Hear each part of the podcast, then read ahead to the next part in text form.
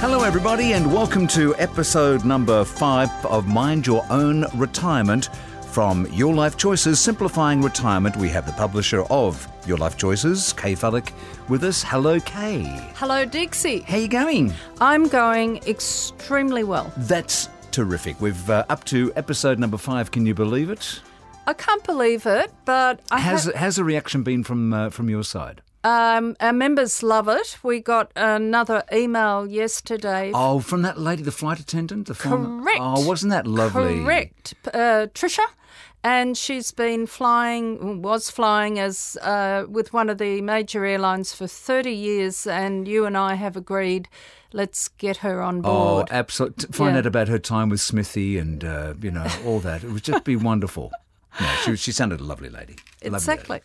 And um, loving the podcast. So thank you so much indeed. And to all the other folks who've fed back to Your Life Choices to say that Mind Your Own Retirement is, is helping them. Well, it seems that we're hitting the spot in terms of the format, John, but also we're getting in a lot of questions and suggestions. So that gives us a good heads up what people are wanting us to talk about. That's about. what it's all about on uh, Mind Your Own Retirement. And uh, let's kick off with money, money, money. Must be funny in a rich man's world. I'll If keep you- singing. if If you, you just if you let me go, I'll keep doing ABBA songs. If you think I'm singing back, you're wrong. Well, all right, all right. Because I'm going to be serious. So, um, what's the topic this week? Just, just to go one step back, there's a hint. Uh, we're going to talk a lot about the luck of the Irish and the Irish. Ta-ta-ta-ta-ta. Ta-da. But first, let's do the money thing and let's get the serious part out the way, but not before we help people understand what the heck is happening with deeming rates and why should our members care and was the change enough? The government was listening to Kaye Fallick, was listening to Your Life Choices. I think so. and uh, they have uh, come to the party. I think so, Have but they come all the way to the party, or did they just uh, turn up? They almost came in the front door, but not quite. Not quite. So, um, specifics the change for singles who have less than $51,800 invested was from 1.75% to 1%. So, at 1%, their money is deemed. And for couples, it was 86,200. For people with more money invested, the change is from 3.25% to 3%. Now, I want you to hold that thought, John, because mm-hmm. what we're hearing from the Reserve Bank itself is that they will most likely be cutting the interest rate by 0.25 again in the next few weeks slash months. Mm-hmm. So the amount that has been reduced will possibly be, Be lost swall- in swallowed up. so The government giveth with one hand, take awayeth with the other. Uh, yep. And comment on our website yesterday because naturally we covered all the detail and deeming rates are hard to understand at the best of times. So I would urge people to go to our website, yourlifechoices.com.au, to get the detail. But one of the comments came in once again, age pensioners who have no home or assets are left way behind. The basic pension must be increased immediately, or I can see many ending their lives early because they can't afford to live. I'm a housing tenant and I'm actually worse off with the last increase by 60 cents a fortnight. Mm, dearie me. That's that's real It's life Going backwards, isn't it? that's real life when you're renting on an age pension. And the sad thing is, I think, and we wrote about this yesterday, we believe the base rate of the age pension must be increased. Deeming rates should certainly be decreased, but we, we want to look after every age pensioner and particularly those who are living in constrained circumstances. So they're renting or they're still trying to pay off a mortgage. Mm. That base rate actually hasn't gone up since 2008. Mm. It's not good. So, where where do you see uh, your life choices uh, assisting in um, talking to government or? Well, what we do is we write about it a lot, but what we are starting to do more of is send what we write with our member comments. So, uh-huh. yesterday's article got 100 plus comments. So, to parcel that up and send it to the relevant minister and opposition minister so that people who are making decisions, I was quite shocked that the minister who made the decision on deeming rates said, Oh, well, it will be good. We all like a little more money in our pockets. And we know that parliamentarians are getting about $8,000 and pensioners at best are getting 800 and it sounded like quite a, a glib comment, mm. to be honest. Well, of course, we all like extra money in our pockets, but some need it more than others. So, if you'd like to know more, go to yourlifechoices.com.au and uh, have a look there, and you'll see some of the, the comments, not only that, but also the articles uh, by Kay and her team um, about that very article, about that very uh, issue with, um, with deeming rates, etc. Yeah, it's a it's a tricky one, all right. Anything else on money we can talk about today? Oh, we can talk till the cows come home, mm. but I think we should be talking about family history. Ah, uh, excellent idea, and we are going to be going to Ireland a bit later on with the uh, who who's the you got the big boss from Ireland, the vice consul. Oh la la! How'd you pull that? Oh, we have influence. Clearly, we have friends. and we're going to we're going to the Guinness factory, or you say we can? Uh, can we metaphorically. Go? Can we? Can we? All right. we're going to find out about family. We're going to find out about uh, Ireland, and coming up shortly, we're going to find out about lifestyle and health with Steve Perkins. Yes, he's famous. Are you worried about spiralling out of pocket health costs? Private health funds have again increased their premiums, leaving more of you struggling to make ends meet. And in a double hit, a reduction in the government rebate means you're even more out of pocket. Find out how you could knock hundreds off the cost of your health insurance and receive a $100 gift card when you switch policies by visiting healthinsurancecomparison.com.au forward slash YLC. Welcome back to Mind Your Own Retirement from Your Life Choices, Simplifying Retirement. If you'd like to know anything about uh, issues that may affect your retirement, then go to yourlifechoices.com.au. Joined by Kaye Fallick, the uh, producer, publisher, and uh, head honcho, chief bottle washer. She's the mother superior. She looks after everyone. She She's a family counsellor. she looks after the dog. nothing else. She, and I bake cakes. She, I'm looking. I'm looking. I don't. I am looking. Did I see I anything don't. come in? I do not. No, but she also is very, very well connected to uh, well. Melbourne royalty, including Steve Perkin, who's on the line, journalist of The Age and the Herald Sun, executive producer of The Footy Show back in the day, restaurateur for a long year, but a year is like about six years when you're a restaurateur, father of four, um, oh, grandfather of three and a half, keen golfer, about to join Men's Shed. My goodness gracious me. Is there anything you haven't done, Steve Perkin? Hello. Hello. No, I haven't walked the dogs this morning, Kaye. Can you come around Steve, great to have you on uh, Mind Your Own Retirement. It is a great pleasure, um, certainly for me personally, to be able to speak to you because um, being of a certain age, uh, I have followed your fabulous career across the time. So it's great to have you on Mind Your Retirement. And uh, you've come to, to join Kaye with uh, some words of wisdom, sir.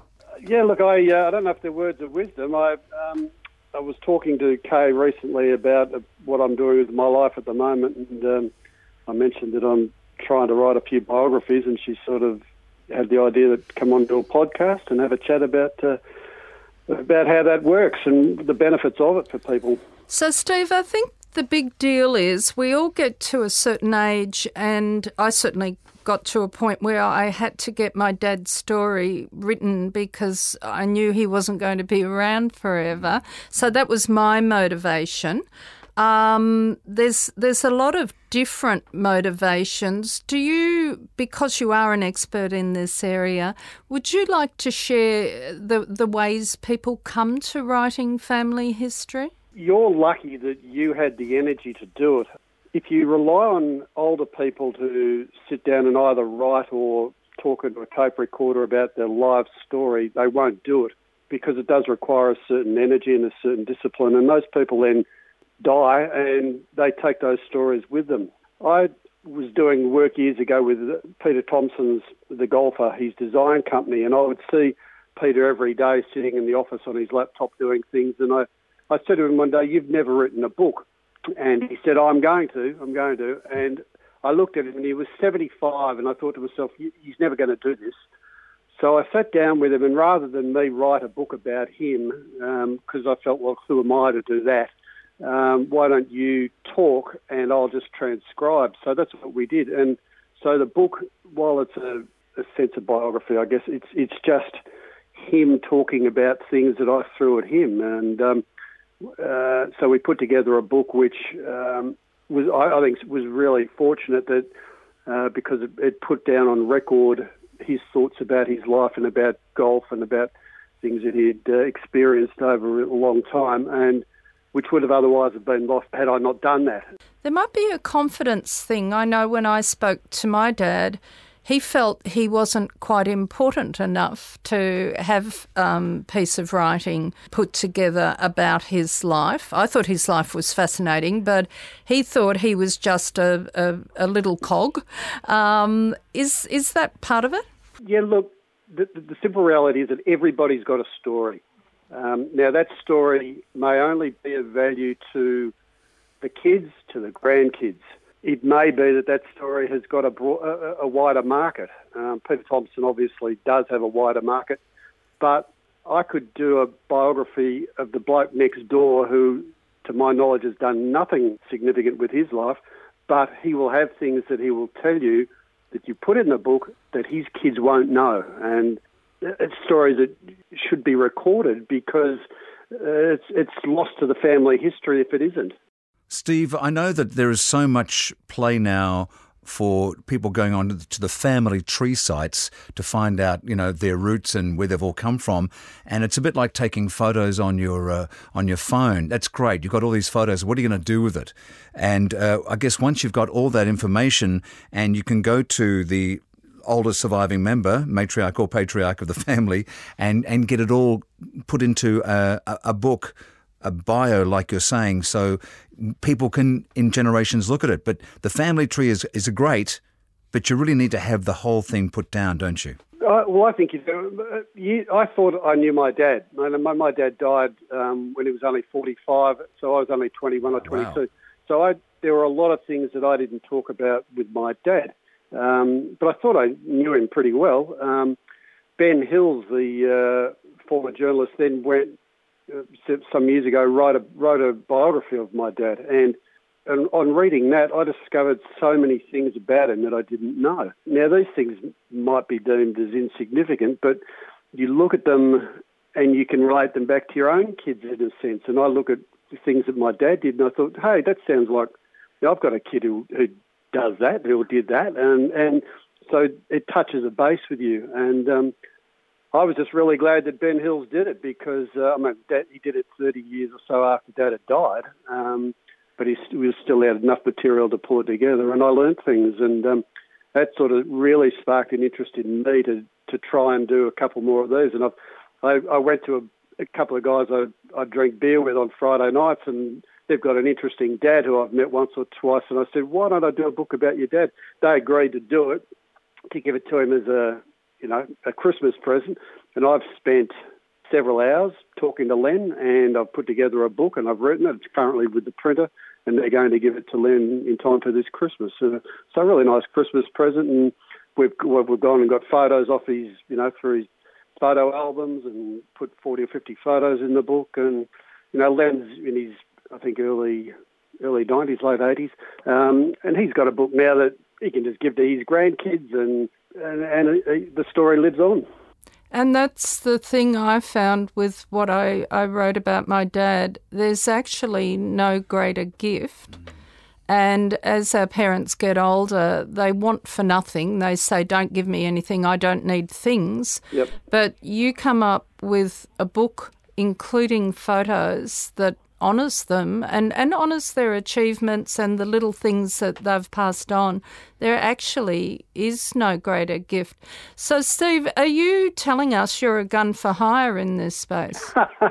um, well, yeah, look, uh, yeah, uh, that's exactly. Uh, it, it's a business I'm, I'm, I'm, sort of setting myself up to do. There, there, there are people around who do this sort of thing. I recently edited a, a book for a woman who um, has done a biography on a, on a chap out at uh, Metropolitan Golf Club. He's been the pro out there for 50, 60 years, and I edited her book, and she's done four or five of these.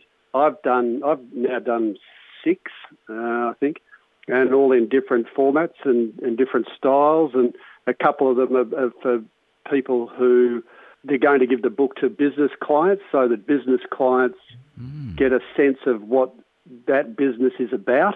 Um, mm. yeah, which is just as interesting, isn't it? If you talk to someone like the Haigh family yeah. about the chocolates and all, the, yeah. the chocolate journey. So, do you have a business name? My business name's called the Freelance Warehouse. I haven't yet developed a uh, website for that, so I'm just operating off my uh, an email address if somebody wants to send me an email. Um, What's that, Steve? Uh, steve.perkin at hotmail.com. Steve.perkin at hotmail.com. Yeah. And, and, failing that, Steve, people can come through your life choices okay. because I believe the editor is very good at taking care of leads like this. And uh, uh, uh, last question. Yeah. Has Steve Perkin uh, written a book about him? About me? Yeah, you, pal. Everybody's got a story. Uh, and boy, have you got a couple of stories. Have you got names? Because I want to hear names. I want to hear names. I want you to yeah, come out with names. And... I've got some. I've got some rippers uh, going back. Yeah. so is the is the book out? I'll buy it. I can tell you now. no, no. No, you're too kind, John. Well, you, you might be a candidate too. Okay, you. Hey, hey, hey, hey, hey! Stop deflecting, pal. No, Stop deflecting. No, Have no. you written a book? Uh, no, no, I haven't. Are and you writing a book? No, I'm not. Um, I, look, I, it's not to say I, I won't. Um, but I'll try and find someone who'll do it for you, mate. I, I, I came through the drug addled. Steve dot Perkin. Steve.perkin at hotmail.com, yeah. Oh, look, Steve, I, I, you know, you're you're a genius, and you've just been part of our lives through the age, Uh, through the Footy Show, through the Herald and Weekly Times, and all the rest of it for so long. It's a f- it's a very very famous name, and um, we thank you so much for giving up your time to, to talk to us. Steve.perkin at hotmail.com. You're too kind, John. Thank you. Welcome back to Mind Your Own Retirement. YourLifeChoices.com.au is uh, where we're coming from. And uh, we're moving on to travel now. And about to speak to Rory Connerty, the Vice Consul at the Consulate General of Ireland in Sydney. Hello, Rory, and welcome to the show. Hi, John. Thanks for having me on today. It's a, it's a real pleasure to join you and Kaye on the new podcast uh, to talk about our wonderful island of Ireland. So, the reason we asked you to be with us, Rory, is not only because you're a nice person, as John has told us, but also because we've just been talking family history with Steve Perkin. And having been a guest of Tourism Ireland, let me say that out loud, uh, to Ireland in, in March and April, I, I just was hit with a flood of warmth and great connections and memories and really wished I'd done my homework before I went there so I could do my own family history Okay, there. I believe that everyone in the whole universe's history goes back somewhere to Ireland. Everybody, do you know Barack Obama's Irish? I told you, everybody. There you go. F- Forget about Salt Lake City with the Mormons. No, this is where it all you is. go. The- Somewhere in Ireland, everyone's the from. Little Museum of Ireland, you'll find everybody there. Anyway, uh, we preempt Rory, who's going to add some insights to this topic. So I guess I know what not to do now, Rory. Don't just get off the plane and think people will fall over you and help you find your ancestors. What are the steps that you believe are important if, if Australians who adore Ireland are heading there? What should they do? Sure. Well, I suppose the first thing to say is that I suppose when you consider the incredible number of Australians who have Irish heritage, um, more than 2.3 million according to the most recent census, it's really no surprise that Ireland holds such a special place um, in the hearts of so many. Um, and we certainly see that in Ireland with the number of Australians who are visiting Ireland, um, and we welcomed over 200,000 from Australia in 2018 in terms of the exciting adventure of exploring your ancestry, as as you know now, Kaye, there there are some, I think, some kind of initial steps that you can take that will really set you up for success and more and more information and records are now available online.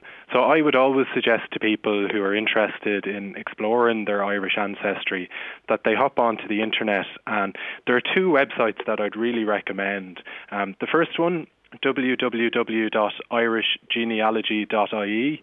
It's a, an absolutely fantastic resource where anyone can access civil records that cover births from 1864 to 1918, marriages from 1864 again to 1943, and deaths from 1878 to 1968. So this is a really good kind of initial starting point to try identify um, a, a, documented record of an ancestor um, and a really a helpful jumping off point. Um, I suppose to go along with that, um, the, the kind of research that an individual can do themselves, a wonderful community has also developed online to help people trace their Irish ancestry. And there's a fantastic organisation called Ireland Reaching Out, and this is a, a non profit, volunteer, community based organisation that's funded in part by the Department of Foreign Affairs and Trade. And what Ireland Reaching Out does is helps some of the 70 million people of Irish descent who live abroad today to connect with Ireland, with their hometowns or towns of origin of their ancestors, and to try and find out if there are any living relatives still there. It's an absolutely a wonderful organisation and with some really great information on their website, which is www.irelandxo.com. So, Rory, you're saying do your research before you go to save time when you get there. Yeah, the beauty of these organisations like Ireland Reaching Out is that you can connect with people who are already on kind of their journey um, in terms of identifying their ancestors, and you learn from, I suppose, some of they've gone through, maybe some challenges they encountered, some mistakes they made, and also the local volunteers who can just give you such really good pointers and help you narrow down your focus and recommend what the, the sights and sounds to enjoy in a local area might be. So, Rory, what you're saying I think is a big deal here because instead of researching family history and, you know, sort of finding a, a graveyard or, or something and and finding the traces of, of relatives who've gone before. You're saying this second website can put you in touch with real people who may have a connection to you and your family. Absolutely, yeah. And I suppose the the thing that um, strikes me about ancestry um, and the the kind of the joys of exploring it is that it's a two way thing when you can connect um, with the living relatives at home in Ireland. Um, like people take great pleasure, I think, in um, filling in the gaps in terms of their family history and learning about the different lines um, that have left Ireland and built lives and had great families overseas somewhere uh, here like Australia. Um, so it, it works both ways, I think, when you can create that kind of a connection. That's brilliant. And there's, as a sort of starting point, assuming a lot of people go in via Dublin, is it the Epic Centre? Have I got that right? The the story of of um, Irish immigration and, and leaving. Yeah, Epic, the Epic um, Museum is, a, is, an absolutely wonderful centre, and as you said, um, really does a fantastic job in weaving um, a, a, really strong and interesting narrative that tells the story of the, the generations of Irish who've migrated, where they've gone, and how they've um, built their built built their lives overseas. Um, and certainly, um, if somebody is in Dublin, um, I have a feeling it's going to be right at the top of uh, their place to visit list because it's generally considered to be one of the, the best attractions in all of Europe. Rory Connerty, the Vice Consul General for Tourism in Ireland, uh, is uh, joining us uh, today on Your Life Choices, uh, Mind Your Own Retirement, our podcast. And Rory, it's great to have you here. Now, uh, I'd like a bit of free advice, if I might. My girlfriend, who has Irish uh, heritage, of course, who doesn't, and she, she and I are very keen to go to Ireland for the first time. Um, where should we start and where should we finish? Say if we had, uh, say, two weeks. Look, if you, if you have two weeks to explore Ireland, um, you'll really have an opportunity to see and do so much. I suppose most people, um, their journey in Ireland begins in Dublin um, because that's where most people enter. Um, and there's just great service now from Australia to Dublin um, through the Middle East with the likes of mm-hmm. Emirates, Etihad, and Qatar, and then through Hong Kong with Cathay. So if you're starting in Dublin, you obviously have a fantastic opportunity to explore um, what is a town that was built in the early Middle Ages, um, and you can explore the historic sites there, whether that be Dublin Castle, some of the fantastic museums like Epic, um, the National Gallery. Um, um, but don't spend all your time in Dublin. Okay, sure so we've, we've got the we've hired the car. Where are we off to? You've hired a car. Most important thing to say there is you're driving on the same side of the road, so no fear. Um, you'll be well set. Um, and think about the, the geography of Ireland. Um, you can go from the east coast to the west coast, so Dublin to Galway, in two to two and a half hours. Galway, which of course is European capital of culture um, next year. You can explore Galway, enjoy the wonderful oysters, um, oh. and then what I would do is recommend you make your way up or down our gorgeous western coast. So, if you were to travel south from Galway, you can take in the beautiful Wild Atlantic Way, um, which just has such stunning landscapes and sceneries, so the likes of the cliffs of Moher. Um, then on down through Clare um, to the likes of the Burren, and then all the way down to, to Kerry and Cork. Um, and if you're in a car, I suppose the beauty of it is you have that great flexibility to, to stop off as you go, sample the atmosphere in uh, the lovely little towns along the way. And we won't worry about uh, drinking because uh, Kaye will be driving, which is great. Good, I'm, good. Well, you, you can enjoy the drink. Yeah, he's the nominated driver. It's, it's, a menage a trois. Rory, I'm Settle going down. To that's, that's our next podcast. I'm, I'm going to have to go because I have to put John back in his place. Oh, can I just ask one more question? Just one more question. Just one more question. If I, can, if I can ask one more too. Okay, well, my last question is what's the one place that you know about that I should visit that no one else knows about? Okay, so top secret, highly classified information here, John. Um, if, you, if you're going to the west coast, um, I would really recommend that you stop off in the, the lovely port village of Cobh in County Cork. Um, it's a, it's an absolutely beautiful seaside um, setting, um, so very very vibrant um, fishing town, and has really fascinating connections to Australia as well. Cobh was um, one of the main ports for Irish people who migrated to Australia oh, during the early 19th century, and of course is also famous as the last port of call for the Titanic. Oh um, yes, of course. I'll, I'll, make sure that my driver um, takes us there. Okay. one one question from me, Rory, because we're doing a poll. We're writing an article on castles in Ireland. Which would you nominate as your favourite? Oh, now that's a tough one, Kaye. I know. Uh, there are so many castles to choose from. You nearly you can't throw Pick a stone one. without hitting one at home. Um, or, or maybe just quirkiest. Is is there one that uh, is there one called Malahide? Have I got that? Malahide Castle um, is is a beautiful spot um, just outside Dublin. Um, not only do you have the castle, but you have the beautiful gardens and park around it. Um, so it really does make for um, for a lovely day out when uh, the, the sun is shining. Um, so yeah, no, okay, you, have done your research there. I think you've picked a good one in Malahide. Do you know, Rory? I went there with Tourism Ireland, and um, I, I oh, thanks for the invitation. I Kaye. actually cannot recommend the Wild Atlantic Way strongly enough. Um, it's extraordinary, and it's like nowhere else well, in the world. I'm going to Cobh. You're going to I'm Cobh. definitely going to okay, Cobh. well, you can do both, John. Rory, thank you so much for giving up your time today. Thank you, John, and thank you, Kaye. What a lovely man. What a lovely man. Thank you, Rory. Now, you have a nugget to leave us with, Madame. Well, a nugget is something you didn't know before. The Irish consume an average of 131.1 litres of beer a year. The Irish are drinking now? The Irish apparently drink. The most famous Irish brewery is Guinness. I'm setting this up, John, but I'm doing it very smoothly. Arthur Guinness started the brewery at age 27 with his inheritance of £100. He married Olivia in 1761. Their house is just behind the brewery when you visit it It's still in there? Dublin. It's still there, no longer their house because they're no longer with us. But we think there is no doubt he nipped home at lunchtime because they had 21 children. Who said Guinness doesn't work? I was told by Leon it puts lead in your pencil. I don't know what that means, but this is a plug. know what that means. This is a plug oh, for our, Not for our next one. our next episode. Episode sucks. Episode six. Oh, sorry, I'm from New Zealand.